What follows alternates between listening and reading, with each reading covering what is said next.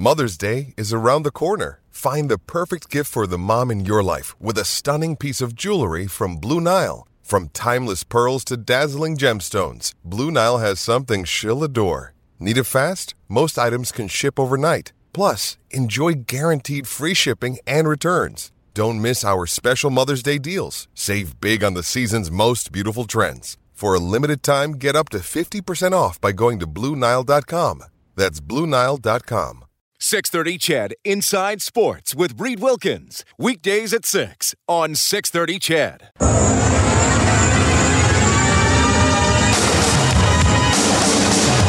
Reilly's going to the end zone. Touchdown Eskimos. Adarius Bowman with the TD. The steal by Connor McDavid. 99 points. Looking to make it 100. Over the line. Dishes off. Backdoor score. There it is. That's 100 points for Connor McDavid. Edmonton's home for breaking news on your favorite teams. This is Inside Sports with Reid Wilkins on the voice of your Edmonton Oilers and Eskimos. 630 CHED.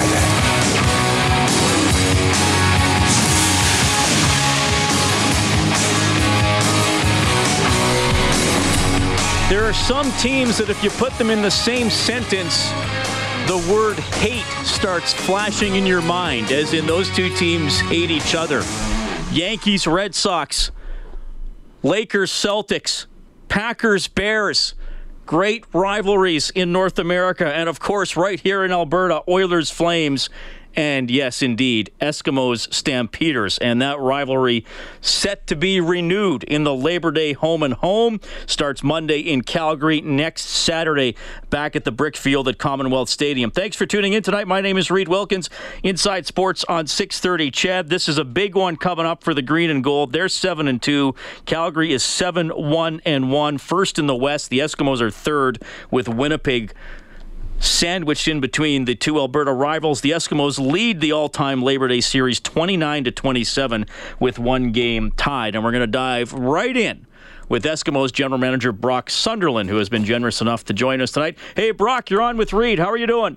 I'm great. How are you doing? I'm doing very well. Uh, I, I, listed off some some classic uh, rivalries there.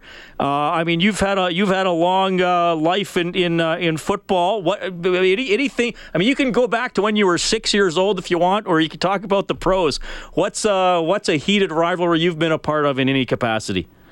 Uh, well, several. My high school, CMR versus Great Falls High. They're both local high schools, and then Montana, Montana State. Uh, I was at Montana, and then uh, at the professional level, the Jets Patriots is pretty big. But this one rivals all of them. This is as important as they come, and a lot of bragging rights for the province. And uh, if you're not excited for this one, you shouldn't be in this industry. That's for sure. Uh, look, I, I, know you're you're a busy guy. Uh, you have been throughout your football career, but is there is there any rivalry you simply have uh, have enjoyed as a, as as a spectator?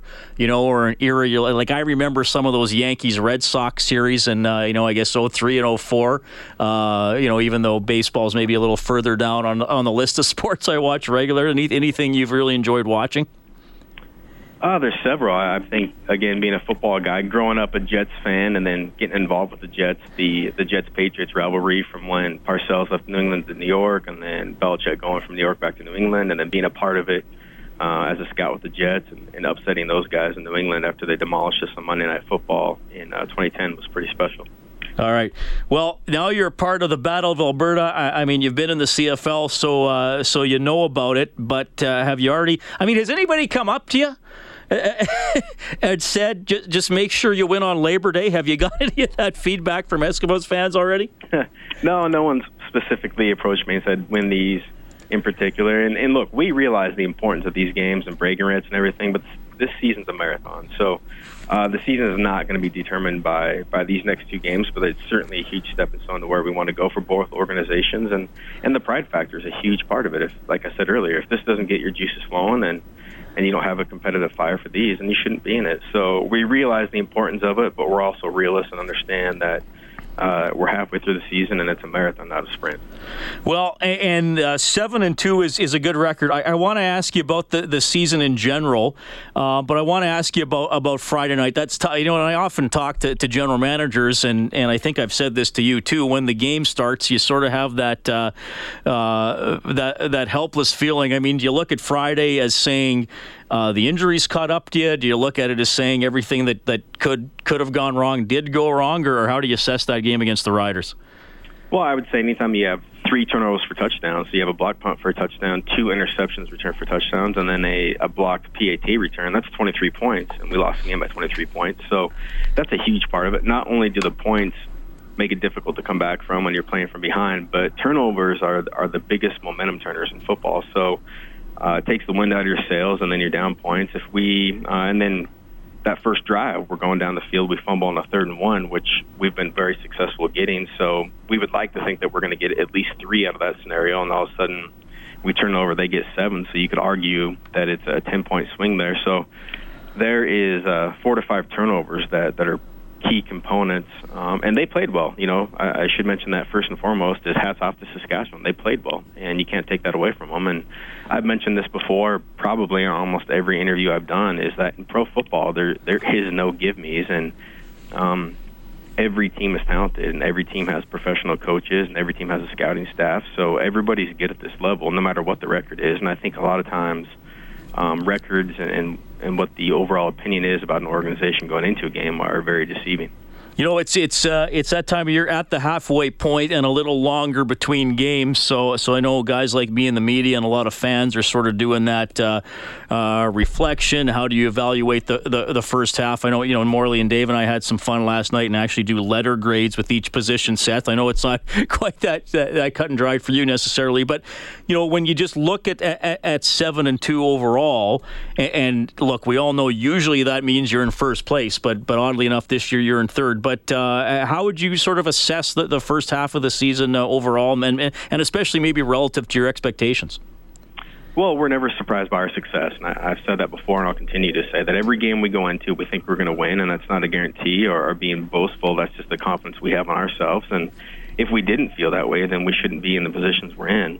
So, uh, are we surprised we're seven and two? No, we're not. We think we're we're a talented club, and we think we have a lot of people that work extremely hard here. Uh, I think we have outstanding players on the roster, and our coaching jo- staff has done a tremendous job. So, um, well, we'd love to be undefeated. We'd love to be in first place, um, but we're seven and two, and, and we're you know on pace to a 14 and four record. Um, if you were to divvy it up into two halves, and that, that is a good pace. And we, we've put ourselves in a position where we control our own destiny, and that's what you want to do. We're not sitting here going, we need to win out or win a percentage of number of games left in the last nine to even get into the playoffs. So we've put ourselves in a very good position, and, and that's what you can ask for at this point.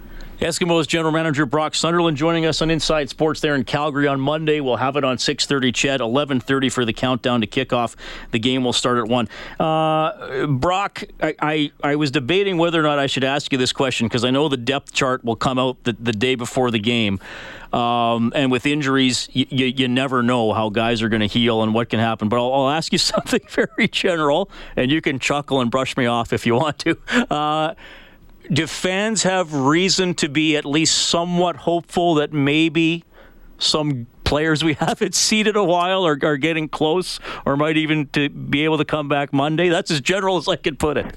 that, that's very, you know, you're good at your job as well because that's a very talented, uh, elusive way of asking. I'll, answer it uh, the same regards that we have some players that we're anticipating being back. We're hopeful, but as you said, every day things change, and, and we've gone into the game weeks where we're down to the final rep on our last full go practice, and guys have gotten hurt. So uh, I'm not going to indicate who the players are or, or where they're at, but yeah, we're we're hopeful that some of these key cogs are coming back and and we're hoping they can be out there on Monday for sure. Yeah, well, that's good, and I think that's you know people are are are as as you are tired of reading all the additions to the injured list. They they want to see it uh, getting a little bit shorter, for, shorter for sure. Um, uh, Brock, is there any status here with? Um, Uh, you know, well, I know you can't talk about specific players, but again, sort of a general question. At this time of the year, what is the process with guys who might be available from the NFL? Are we there yet? Would you be, um, you know, permitted to talk to guys who might be released right away, or, or how does this generally work? Well, you evaluate them first, and it's it's a longer process than most people realize. It's very rarely is a player cut from an NFL camp and after the preseason and then say, hey, I'm ready to go to the CFL. Usually, what happens is those NFL teams tell those players, hey, hang tight. If we run into injuries, you're the first player we're going to call because you know our system. And uh, it came down to either roster numbers or injuries at another position we, we couldn't keep even though we wanted to, or they want to keep a player but he doesn't have practice roster eligibility left. So what they'll tell these players and what the agents do is there's a Tuesday workout circuit, and every NFL team has Tuesdays off, and so they'll bring in anywhere from five to ten players that are out there who are recently active, and just kick the tires, run a 40 on do a physical, see where they are athletically and skill set wise. And the majority of these guys want to do that for at least two to three months, and and uh, their agents are very resistant to sending them up here for the most part. So it's a process. It's usually a lot of times you're talking to them at the earliest expansion roster time um, but even then, it's usually guys that have been out for a whole season where, where they kind of start to realize that NFL dream isn't as realistic as it once was. Okay, well, no, that's a good explanation because that's the thing. You know, uh, you know, I'll always get texts at this time of year, and I mean, look, we know some of the uh, successful Eskimos who are down there getting looks, and I get, is this guy coming back? Is this guy coming back? So actually, that's the most detailed explanation I've ever had of of of that process, and, and like you said, why it's not uh, not not quite as straightforward. Brock, I asked you a question when we did this three or four weeks ago about uh, about character, and you gave a great answer about evaluating guys and wanting to see how they handle stress and uh, you know talking to people and, and coaches and teachers from their past and just getting a, an assessment of their attitude. Um, you know, I noticed, and, and, this is not the first time I've noticed, but, but you know, you're on the sidelines during a game. Was it really important for you to be down there on Friday and, and, and see how guys were coping with a pretty tough situation? And did you learn anything about your team? I, you know, with this group, it wasn't important to be down there to see that because I know through and through who these guys are and what their character is. And after the Winnipeg loss, and and again on Friday night, uh, everything that was said by by Coach Maas, by the leaders of this team, was exactly what they should say, which is it's a long season. We're not going to flinch. They're approaching too. Uh, Saskatchewan played really well. We certainly didn't play our best. So nobody was pouting. No one was throwing their helmet on the ground. No one was flinching, and, and there's no panic here. We're fine. We're seven and two, and uh, quite frankly, there's a lot of organizations that would love to be seven two at this point. So we're gonna we took one on the chin. Uh, we're big boys. We're gonna roll our sleeves up, get back to work, and things that happen on Friday night are correctable. So it's our job to correct them and not pout, and that's the approach we're taking. Yeah, well, this uh, this this I mean, I always you know I kind of call it the era with with Reilly as the quarterback because teams are often defined about that, and it's never been uh, been a, a, pouty team with Mike and some of the leaders uh, at the helm for sure. Hey, uh, Brock, thanks for for doing this. I, I, know you're very busy all the time, and you're ramping up here for a, a fun time uh, in Labor Day, and uh, I hope that that horse has nothing to run for on Monday. Sound fair? I hope it gets a zero exercise. Absolutely. Thanks, Brock. We'll do this again soon. Appreciate it. Thanks for having me. That is Brock Sunderland checking in tonight, the uh, general manager of your Edmonton Eskimos. And uh, yes, it, it's funny. Seven, seven, and two is obviously a very good record. People are, uh, and me included to some extent, are a little bit uh, nervous given that the two losses have come consecutively, and now you got to play a very good Calgary team. But hey, I love it you got to see the test. You got to see how your team rises to the challenge, and, and, a big challenge coming up for the green and gold. And I mentioned, you know, he mentioned it there during the interview, and I knew he wasn't going to talk about specific guys coming back from injuries, and unfortunately, things do and have happened in practice to this team. Um, but I, it seems like he's fairly optimistic that if all things, you know, kind of hold, you'll see some important players uh, coming back, or at least maybe a couple important players coming back for Monday against Calgary which would help. Uh, the NFL help, as he mentioned, whether you want. I mean, last year everybody was asking about Grimes. I know people are probably going to ask about Walker this year, even if they're not on NFL rosters. It's not just as simple as them saying, "Well, I'm going to go back to Edmonton." Uh, I mean, they're probably going to continue looking for work south of the border. Thanks to Brock for coming on. This is Inside Sports on 6:30. CHED, of course, your feedback or contributions or thoughts always welcome by calling 780-496-0063. You can text 630 630. The email is insidesports at 630ched.com and you can follow me on Twitter at Reid Wilkins, R E I D W I L K I N S. Uh, we'll update that situation in Hamilton with Art Briles when we get back inside sports on Eskimos Radio 630 CHED.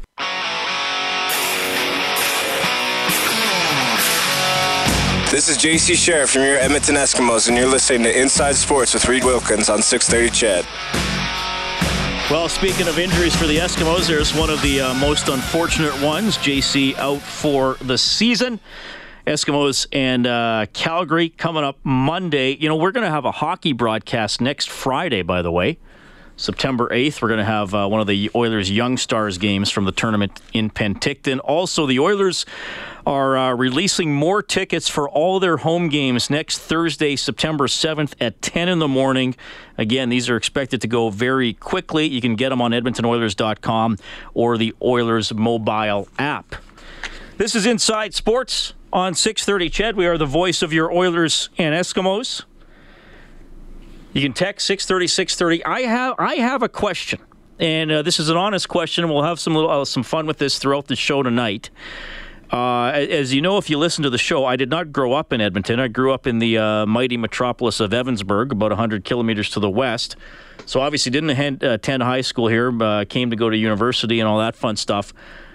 So my honest question to you, texting 630 630, uh, what what are the heated high school sports rivalries in Edmonton?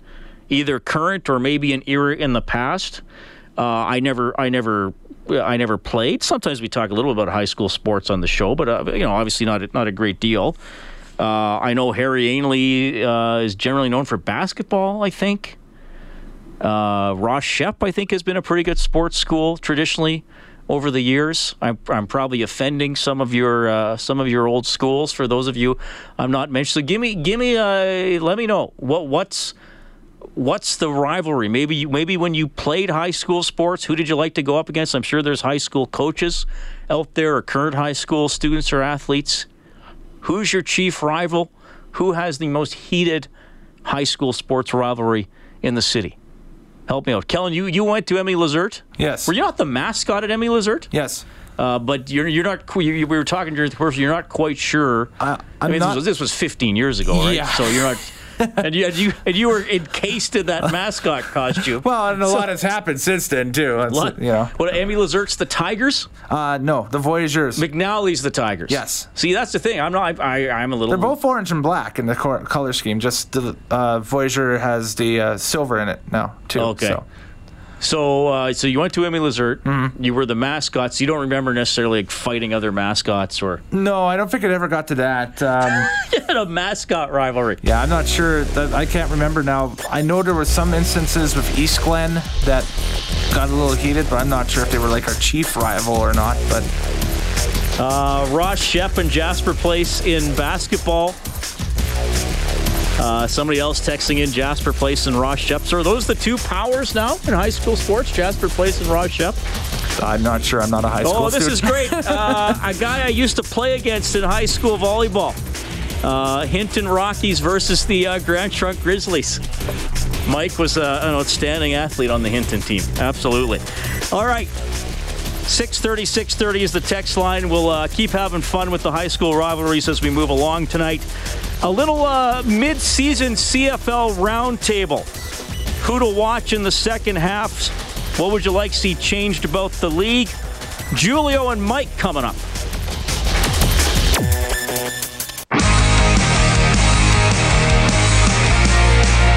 This is Ryan Nugent Hopkins from your Edmonton Oilers. You're listening to Inside Sports with Reid Wilkins on Oilers Radio, 630 CHED. Got the Blue Jays and the Red Sox on the tube here, already into the top of the sixth. Boston up 1 0. Of course, the Red Sox uh, already up to 74 wins on the season. Three and a half game lead on the Yankees for first in the AL East. Thanks a lot for tuning in tonight. Inside Sports on 630 CHED.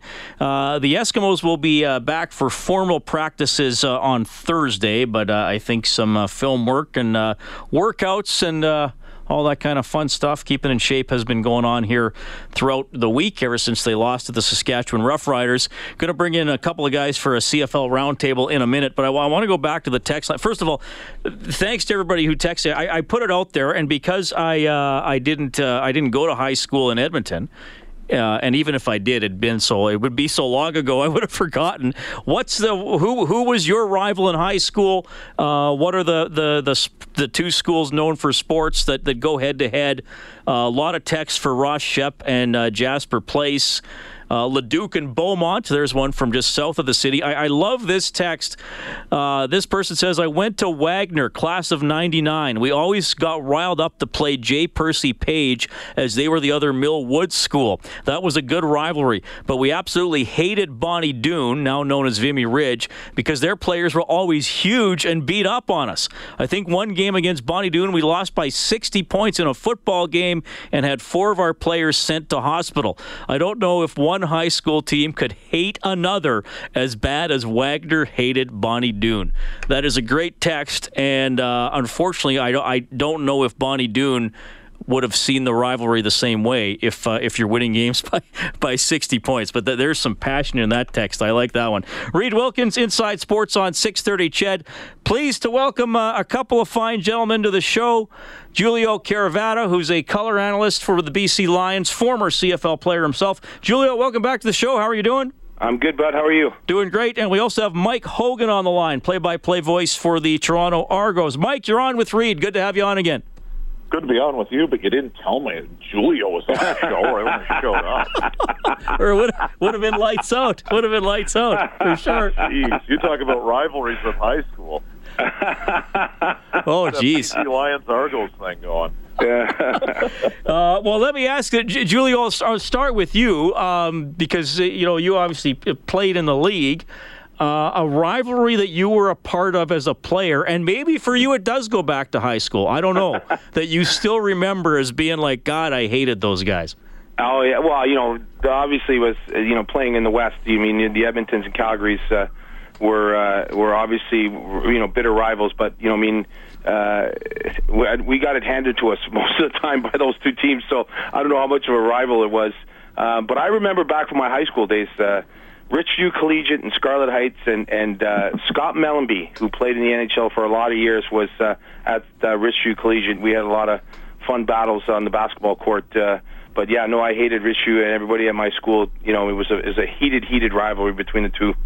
Uh, Mike, I, I, mean, I'll ask you from more of a broadpa- broadcaster's perspective. And, and, look, I guess maybe Toronto Hamilton is the obvious one, especially if there's a year when both teams are uh, are, are, having a good season. Are, are, those some of the most heated games maybe you've called or, or covered, or, or maybe earlier in your career?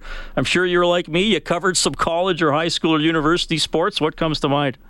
Well, Laurier Western games were a lot uh. of fun when I called the Golden Hawks, and uh, you know, for the fans, I think it's the, the Hamilton uh, Toronto one, and maybe at a certain time, um, uh, you know, maybe a decade ago, that was pretty heated. But I think for the last decade, anyway, it's been the Argos and the Alouettes. It's been absolutely brutal. The, every time the Argos looked like they were going to take that next step in the playoffs, there was Anthony Calvillo and company to just kick them right in the rear end. And uh, uh, man, those games got really heated. So just just from my perspective as a as sort of a fan or a uh, a partial observer, I, I guess I should say uh, those are those Argonaut Alouette games are just awesome. Yeah, well, you know, it's it's it's fun. Uh, it's fun having the Labor Day games and the rematches for uh, for I guess three of the the games that we're going to see uh, this weekend. And uh, you know, a lot of people say that's when the CFL really get, gets a lot more intense. But I wanted to have you guys on here for a bit of a mid-season sort of a roundtable uh, discussion, get some perspective from outside of Edmonton.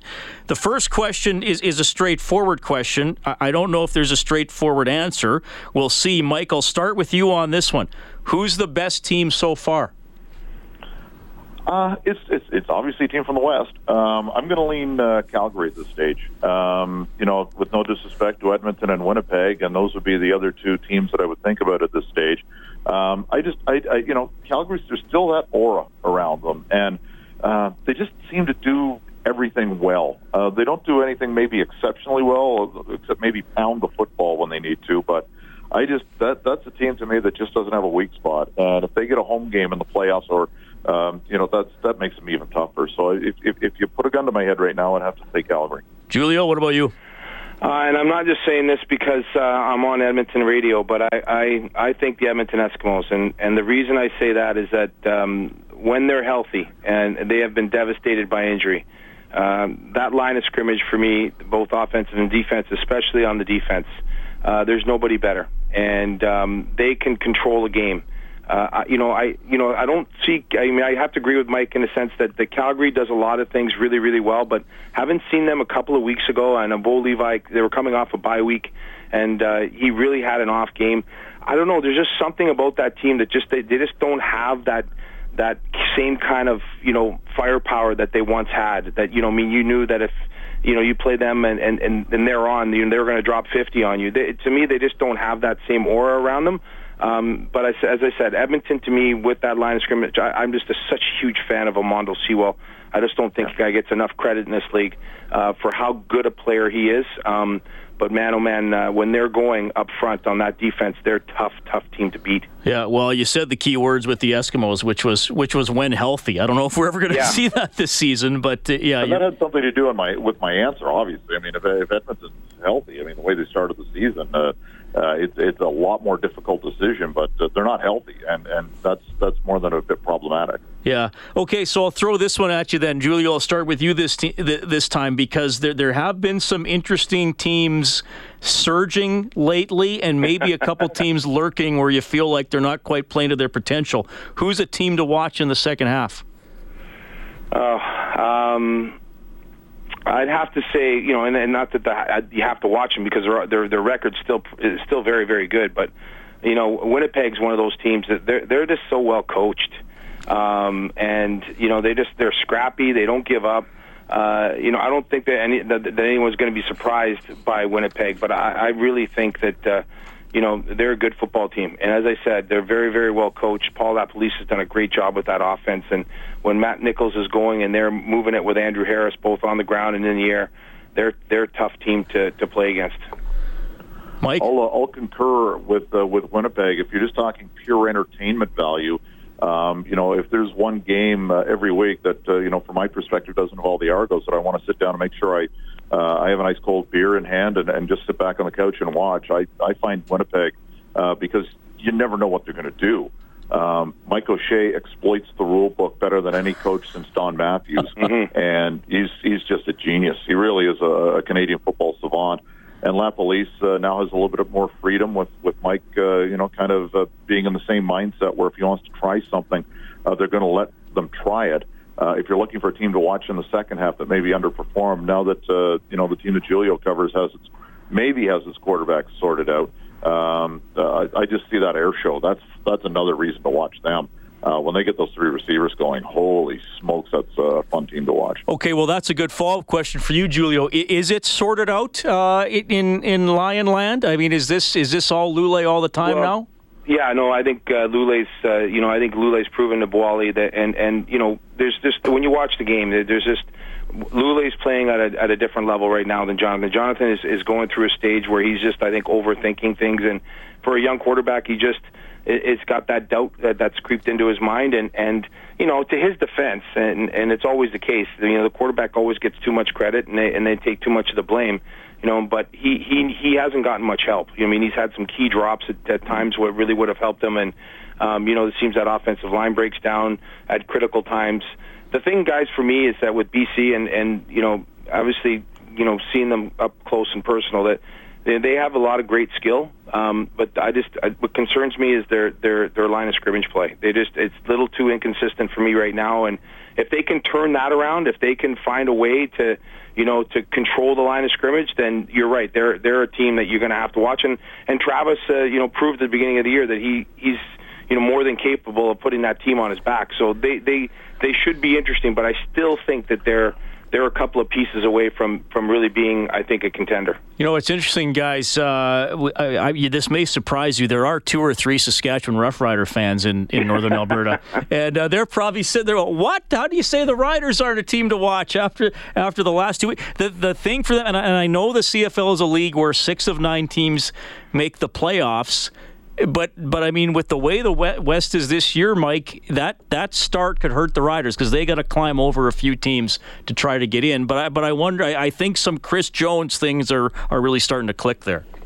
I know a lot of people don't like Chris Jones, and, and I got to know him a little bit when he was here in Toronto. I really like Chris Jones. You know, he is who he is, and in a league that sometimes is is desperate for personalities, he's one of them. Um, he just he just you know who he is, and you know he loves you know what kind of football he loves, and you know he loves that smash mouth defense, and you know what kind of players he likes, and that's that's Jones. I I, I I'm not saying that they aren't an entertaining team to watch because they certainly are, but um, you know, uh, you asked me for one, and I, w- I went with Winnipeg just because uh, they're a little bit more unpredictable. I think that Saskatchewan is. That's Mike. Yeah, oh, sorry, Julie. I think go ahead. Too, like you know, I mean, with with with, with Jones and defense, I mean, I don't think that that's going to be the problem for me.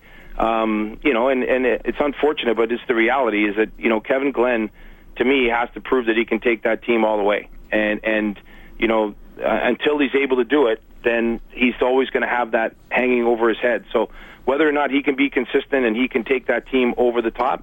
Um, you know, obviously the last couple of games they put up a lot of points. That their defense has really helped them, but you know, whether or not he can do that game in and game out, that's still yet to be seen. So I, I still, there's still some question marks there for me.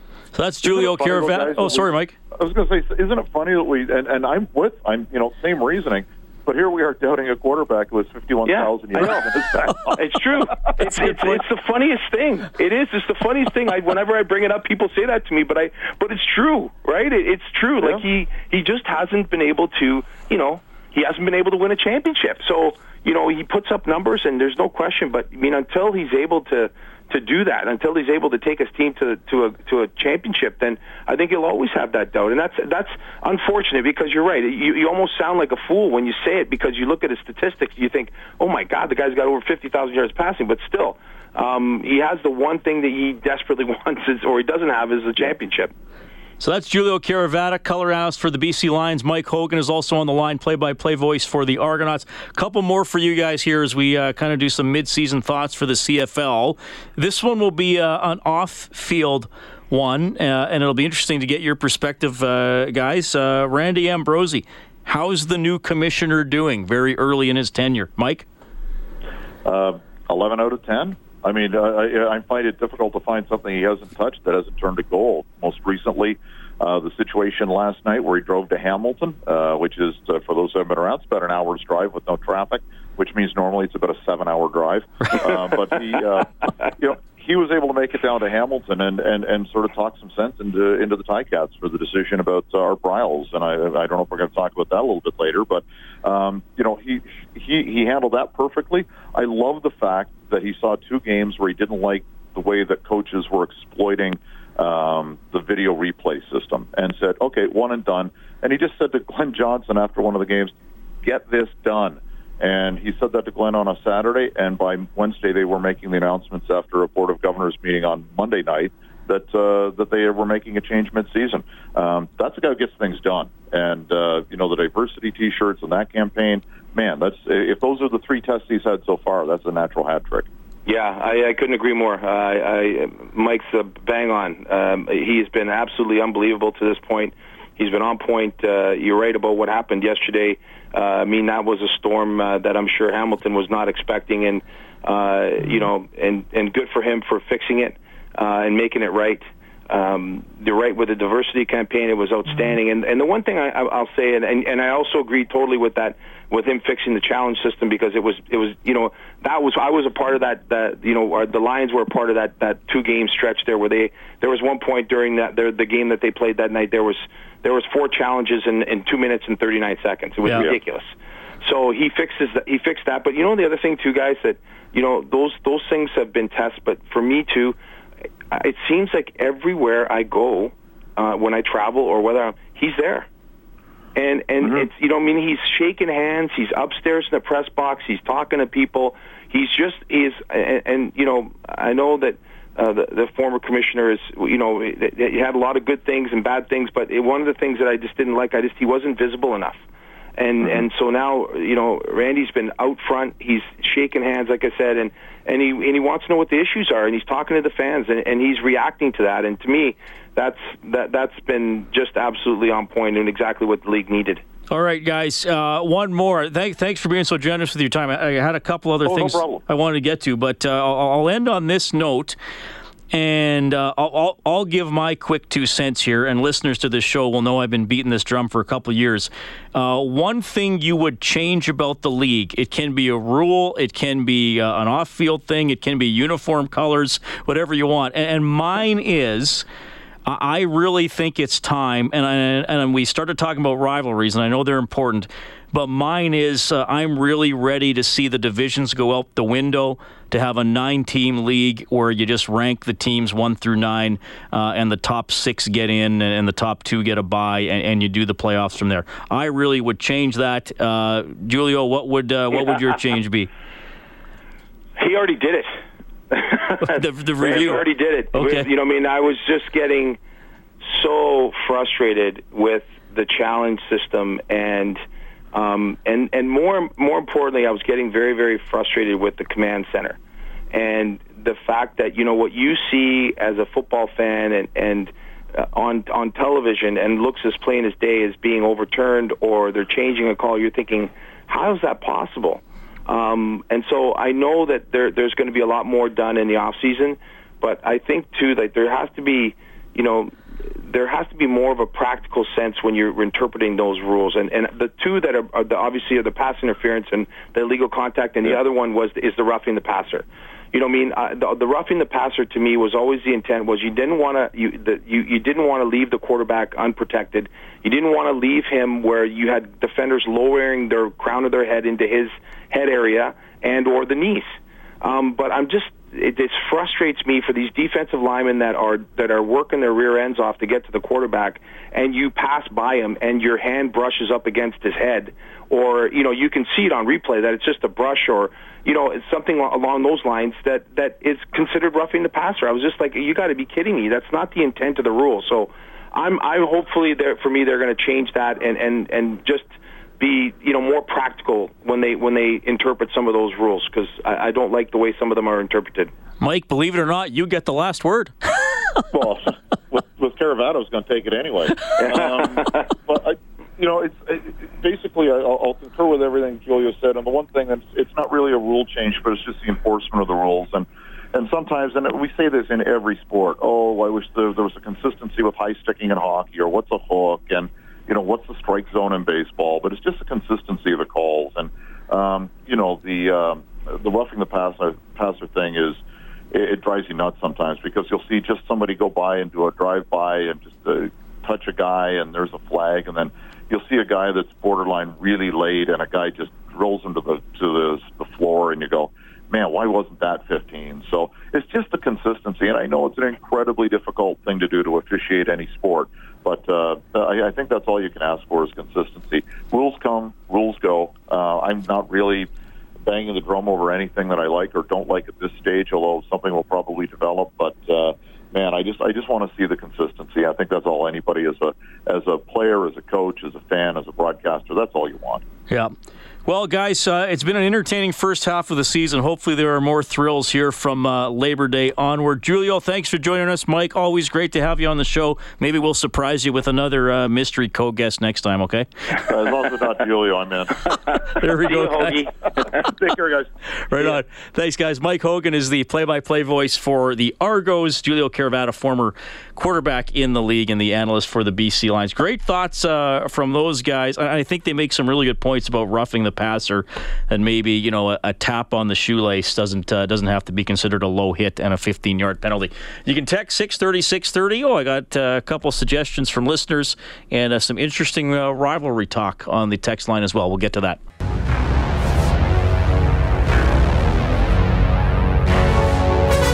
This is Cam Talbot from your Edmonton Oilers, and you're listening to Inside Sports with Reid Wilkins on Oilers Radio 630 CHED. All right, now 2 0 Red Sox leading the Blue Jays, bottom of the seventh.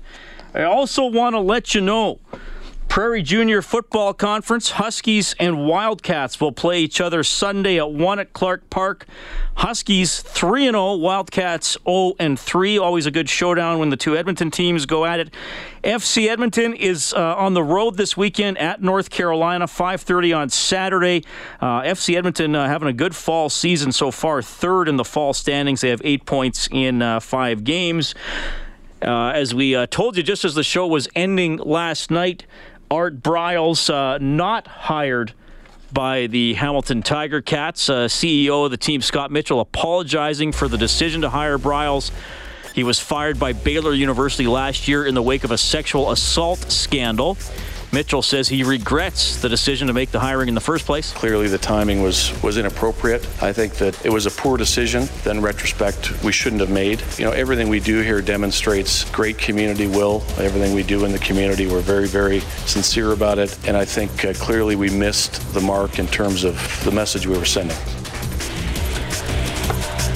Also, Canada West football getting ready to go. We'll talk about that with Evan Daum from Canada West Conference when we get back.